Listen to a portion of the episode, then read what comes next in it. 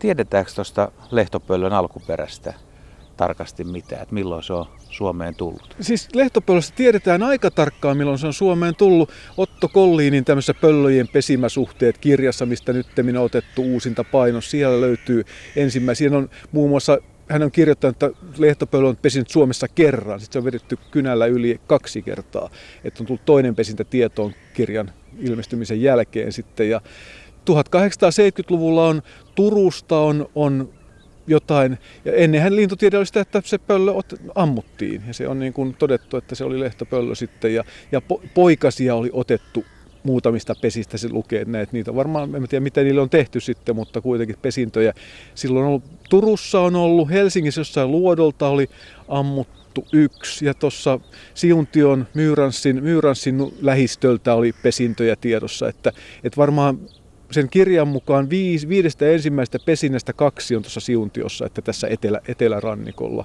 Että on niin kuin, Ollaan si- vähän niin kuin syntysijoilla siis. Aika lailla, aika lailla. Tietenkin nimensä mukaisesti mm. se on lehto, lehtopöllö ollut. Niin täällä on tämmöistä lehtomaista, lehtomaista on peltoa ja rantaniittyjä ja rikkonaista kuviota, missä lehtopöllö viihtyy, ja sitä lehtipuuta paljon.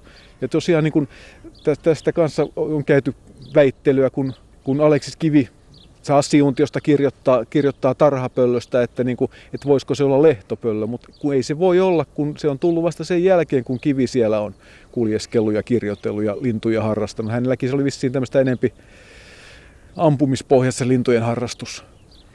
Luuletko tai väitätkö, että siis se olisi tullut tietoon, että jos niitä olisi ollut paljon paljon aikaisemmin täällä, että nämä 1270-luvun havainnot tosiaan on lähellä ensimmäisiä? Uskon, että se olisi tullut tietoon, koska lehtopöllö on taas siihen, siihen käyttäytymiseen kuuluu, että se on niin kuin tämmöinen kulttuurisidonnainen, että se on pihapiireissä. Ja se ennen pitkään se olisi niin kuin joku olisi, vaikka se on puhtaasti yöpöllö, että se liikkuu, liikkuu vaan pimeässä, että harvoin sitä päivällä näkee no oikeastaan koskaan pesimään ulkopuolella, että ei, ei pääse näkemään, mutta olisi se ennen pitkää aja, niin kuin tunkeutunut jonnekin rakennukseen, jäänyt sinne loukkuun, että kyllä niitä olisi jostain tullut tieto, tieto sitten, jos, jos niitä olisi ollut ennen sitä. Se, mistä ne on tullut, tietysti se, että Turusta on havaintoi varmaan Ahvenamaan kautta, Ruotsista on tullut, ja ehkä Virosta, Virostakin on len, saattanut pystyä lentämään tähän etelärannikolle tai sitten Kannaksen kautta. Sitä, sitä en voi arvata millään lailla. Tämä Ahvenanmaan reitti olisi sinänsä aika mielenkiintoinen, koska lehtopölyhän puuttuu nykyään Ahvenanmaalta ja mä, mä en tiedä pitääkö paikkansa, mutta jotkut pölyasiantuntijat on sanonut, että esimerkiksi huuhkaja voisi olla syynä. Kova huuhkajakanta, että Ahvenanmaalla ei ole lehtopöllöjä. Mm, sitä mä en tota ihan täysin allekirjoita, koska siis aikanaan silloin kun täälläkin alueella oli, oli hyvä huuhkajakanta tai niin ylitiheä noiden kyläkaatopaikkojen takia meilläkin oli seurannassa yli 30 huuhkajareviiri. Silti hyvinä myyrävuosina meillä pesi niin kuin yli 30 lehtopöllöä. Että ei se, se ei huuhkaja, huuhkaja kyllä, kyllä huuhkajan pesältä on löytynyt lehtopöllön renkaita ja tämmöistä näin. Että kyllä se varmaan sen ottaa, jos se kiinni saa ja saakin kiinni tietenkin, mutta en usko, että se, mä veikkaan, että Ahvenanmaalla voi osoittaa, se on kuitenkin niin paljon karua sitten se, että, ja sitten onko se, että siellä ne myyrä, myyräsyklit on, ne menee niin nollille sitten välillä, että se lehtopöllö ei pärjää niin tiettyinä vuosina lainkaan siellä. Eikö se olisi kiva palata ajassa taaksepäin ja päästä seuraamaan sitä, että miten lehtopöllö on sitten vallottanut Suomen, mistä ne on tullut ja mitä ne on liihottanut ja miten ne ensimmäiset yksilöt, koirat ja naarat on sitten myös löytänyt toisensa. Ja siinä on ollut tämmöistä tutkimusmatkailun makua. Kyllä, niin. Ja sitten kun tietää, että iso, iso osa sitä kaveria löytän, siellä on huudettu sitten turhaa. Ja, mutta toisaalta kun ajattelee nykyisin, kun tiedetään kuitenkin tämä lehtopöllön poikasten leviäminen siitä pesäpaikalta, että ne saattaa mennä sadan kilometrin, jopa 200 kilometrin päähän pesimään, niin eihän sitten Ruotsin puolta niin hirveän pitkä matka kuitenkaan ole Ahvenanmaalle. Nuori linnut tulee sinne, toteaa, että ei täällä ole hyvä olla ollenkaan, jatkaa matkaa itään ja tulee Turkuun. Ja siellä löytyy Ruissalo sitten, missä, missä on oikeinkin hyvä olla. Että niin kuin kun jotenkin tuntuisi loogiselta, että sieltä on osa porukkaa ainakin tullut. Mitäs tulevaisuus tuo tullessaan? Onko lehtopölyllä mahdollisuus levittäytyä pohjoisemmaksi? Mä luulen, kun katsoo, katsoin juuri tuossa noita karttoja, missä, missä lehtopöllöjä, lehtopöllöjä on, niin se on kumminkin, että Häme, Häme ja Häme ja Etelä-Suomi. Se on kuitenkin, mä, yksi tekijä varmasti on tämä, että se on niin puhtaasti yö, yöpöllö. Se vaatii sen pimeän saalista tai niin kuin liikkuakseen ja liikkuu mielellään pimeällä. Ja kun mennään Tampereen pohjoispuolelle, niin sitten rupeaa yöt vaalenee ja vaalenee. Kun mennään riittävän niin, niin yötä ei ole lainkaan enää sitten. Et mä veikkaan, että se on yksi, yksi minkä takia se ei, se ei kovin pohjoisen, en mä mitään muuta syytä sille näe, että niin kyllä se varmaan ravintoa varmasti olisi ja muuten pärjäisi siellä. Sä sanoit, kun tultiin tänne, että sulla on kaksi lajia, joiden kanssa sä haluat olla tekemisissä ja oot paljon. Toinen on pähkinähakki ja toinen on lehtopöllö. Miksi se on just pöllöjen joukossa se, mikä kiinnostaa? Äh, se on pieni pakko ollut, kun ei muuta ollut sitten. Että helmipöllöjä oli vaan silloin tällöin, niin kuin, että se, siihen ei voinut oikein täällä alueella keskittyä sitten. Ja, ja huuhkejat sitten taas aikanaan huusto, hoisi toi nyt edesmennyt Veikko Tarsa hoisi nämä huuhka- ja rengastukset täällä, että hän, hän hallinnoi sitä, että mä sain nämä pienemmät pöllöt sitten niin kuin omaan, omaan, omaksi alueekseni sitten. Ja sitten tehtiin pönttöjä, pönttöjä ja vietiin hullun lailla niitä sitten. Et parha, parhaimmillaan meillä oli varmaan yli 300 pöllönpönttöä tässä lähialueella. Toki vietiin helmipöllökin paljon, ne nyt on tyhjänä siellä metsässä ollut sitten viimeiset 20 vuotta, ettei niissähän ei ketään ole. Oletko laskenut koskaan, että kuinka monta lehtopöllöä on ollut kädessä eri yksilöä? Se, en ole laskenut, mutta no rengastukset tietenkin olen laskenut. Mulla on tota, siis yhek, reilu 9500 lehtopöllön rengastusta nyt. Se, mä sanotaan, että lehtopöllön rengasten joukossa top teniin pääsen sillä jo, että kymmenen parhaan joukossa suunnilleen varmaan, mutta emo, taas me on alusta lähtien, että emoista pyrstetään myös se koiras. Saadaan paljon enemmän tietoa, kun otetaan se koiras kiinni. Ja lehtopöllön emoja mä oon rengastanut 180. Sillä mä pääsin jo ehkä viiden, viiden enemmän eniten lehtopöllö emoja rengastaneen joukko. Muun muassa Pentti Linkolan ohi meni siinä. Hänellä on poikasia enemmän, mutta emoja hänellä on vähemmän. Mitäs sun pöllöt on kertonut sitten maailmalle? Mitä rengastukset on tuonut tuloksia, mitä olet tehnyt?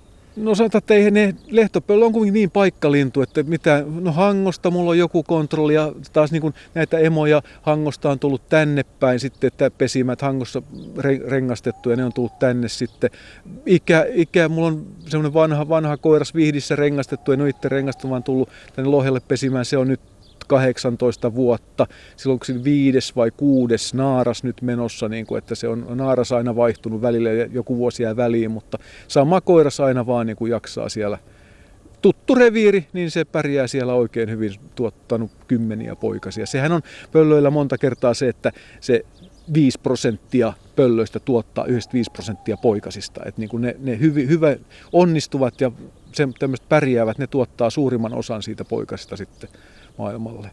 Mikä tekee näistä tietyistä pöllöistä sitten tämmöisiä mahtinaaraat ja mahtikoiraat? Varmasti reviiri. Mä väitän, että se on niinku kyse siitä, että ne, ne osaa hyödyntää sen ja oppinut tuntemaan. Ne on tullut hyvään aikaan siihen nousuvuotena reviirille, oppinut tuntemaan, että tuolta mä löydän vesimyyrän, tuolta mä löydän hiiren. Niin kuin tavallaan ne löytää aina jostain, tuolla on rastaan poikasia tiettyyn aikaan, että ne osaa hyödyntää sen reviirinsä niin kuin täyden. Ja se on, reviiri on monipuolinen, siellä on monenneksi, siellä voi olla, siellä voi olla jotain hevostallia tai muuta, muuta tämmöistä, missä on aina ravintoa saatavilla. Että sehän on, että ne no, no, no, tappovuodet, nehän on ne pahat siinä, että 2009 hän oli lehtopöllön huippuvuosi, sitten tuli kolme erittäin ankaraa talvea, että se, se lehtopöllökanta romahti niin kuin ihan pohjille, että nyt se rupeaa hiljakseen nousemaan sitten sieltä. Minkälaista se on, kun menee tarkastaan tai sä emoja kiinni ja sä saat sitten sen emon kiinni, on rengas jalassa, niin tuleeko mieleen, että onkohan tämä mun vanha tuttu tai poikasena rengastama ja sitten kun paljastuu, että se on, niin onko siinä tota nostalgisia? Onhan, onhan se, että sehän on yksi juttu tässä, että saa, saa sieltä niitä tuttuja kiinni. Ja totta kai ne omat numerosarjansa muistaa. Välttämättä ei muista mistä se on, mutta kuitenkin muistaa, että ah, täm, tätä sarjaa mulla on ollut, tämä on tuttu mulle. Että niin kuin, sehän on se yksi tekijä. Että niin kuin, mä en sitä rengastusta ikinä pitänyt kauhean tärkeänä, että just tämä kontro, kontrollointi ja ne löydöt, ne on mistä se tieto tulee sitten viime kädessä. Että se rengastuksessa tulee niin mitta-aineistoa toki, ja nyt pyritään, nyt on, tehtiin tämmöinen uusi, pyritään mittaamaan saamaan lehtopöllön ikämää, sukupuolimääritystä anteeksi tuosta takavarpaan kynnen pituudesta. Emolinnuille se onnistuu, mä väitän, että se voi onnistua jopa poikasillakin sitten. Et mehän on mitattu täällä Lohjalla pitkän aikaa lehtopöllön sukupuolta nilkan paksuudesta, ja siitä on, siitä on 95 prosenttia menee oikein, mitä niitä mitataan, mutta se ei oikein ole, se on pikkusen hankala ottaa, sitä ei muuta oikein ole opetelleet sitten. Sanoit, että lehtopöllö on tämmöinen aika puhdas yöpöllö, eli se saalistaa pimeässä. Ja lehtopöllön sitä näkökykyä, niin kuin kaikkien pöllöjen näkökykyä on ylistetty monta kertaa ja välillä vähän, vähän ehkä liikaakin. Mutta kun ajatellaan tämmöistä pimeitä metsää, missä, missä koiraspöllö saalistaa, niin näkeekö se tosiaan niin hyvin vai tunteeko se sen mikä sun mielipide on siitä, että miksi osaa liikkua niin taitavasti? Siis täytyyhän sen tuntea se oma reviirinsä. Ja sitten niin saalistuksessa pöllöllähän toinen äärimmäisen tärkeästi on se kuulo. Että se niin kuin, kun korvat on, pöllön korvathan on eri tasossa, niin kuin pikkusen, pikkusen eri korkeus. Se pystyy, ihminen pystyy kuulollaan niin sivusuunnassa määrittelemään suunnan, mutta pöllö pystyy, kun se on eri korkeus, se pystyy myös niin kuin pystysuunnassa määrittelemään sen rapinan suunnan ja, sillä, sillä, ja varmaan näön avulla niin kuin se on se terävillä aisteilla se sen saalistamisen hoito ja varmasti tietää kanssa, että tämä on nyt semmoinen paikka, että täällä, täällä rapistelee, rapistelee ne hiiret sitten, että tänne kannattaa mennä kyttäämään. Entäs sitten, jos saisi vuoden viettää lehtopöllönä, niin minkälainen olisi sun reviiri? Ja minkälainen kolo? No kuiva, kuiva, kuiva, hyvä, hyvä. Niin kuin tietysti jossain, jossain ihmisen lähellä, että voisi vähän katsoa niitä ihmisten touhuja ja naureskella heidän touhujaan siinä sitten, että niin kuin, mutta kyllä mä luulen kuitenkin, että siis luonnoneläimen elämässä ei välttämättä ihmisille kauhean, se voisi olla aika ankaraa, kumminkin tulee se talvi ja talvi. Tietysti pöllö pääsee, pääsee sisälle pönttöön tai jonnekin muotteeseen, että sateessa istuu siellä puunoksella. Monet muut linnut on paljon heikommilla siinä. Et mä hakin semmoisen paikan, missä pääsin rakennukseen sisälle yöksi, vaikka ehkä hiukan lämmitettykin, niin tämmöinen tämmöinen joku navet, navetan vintti, missä voi, no tietysti navetan vintti ihan ihanteen, siellä olisi myyriä, ruoka, ruoka juoksi lattialla vieressä ja se olisi ihan ihanteellinen semmoinen Navettapöllö, se, se on... Kyllä, tuossa on, tossa on tuossa yhdessä, yhdessä lähestöllä on navetta, missä toki enää ei ole lehmiä, mutta siellä, siellä aikaisemmin istui aina pöllö. Mä sain talvintu laskentaankin sen las, lajiksi sitten, että se istui siellä navetan ilmahormissa sitten ja koko talven. Siellä se oli niin kuin lämpöisessä sisällä ja nyt ilmeisesti se kuoli, koska se oli monta vuotta tyhjä, mutta tänä vuonna sillä on taas ollut pöllö samassa paikassa, että täytyy toivoa, että siinä on kyllä pönttöjä kanssa kolme, kolme lehtopöllön pönttöä lähetty, että toivottavasti menee pönttöön. Uteliaisuus on mikä kanssa ajaa näihin, näihin juttuihin kanssa.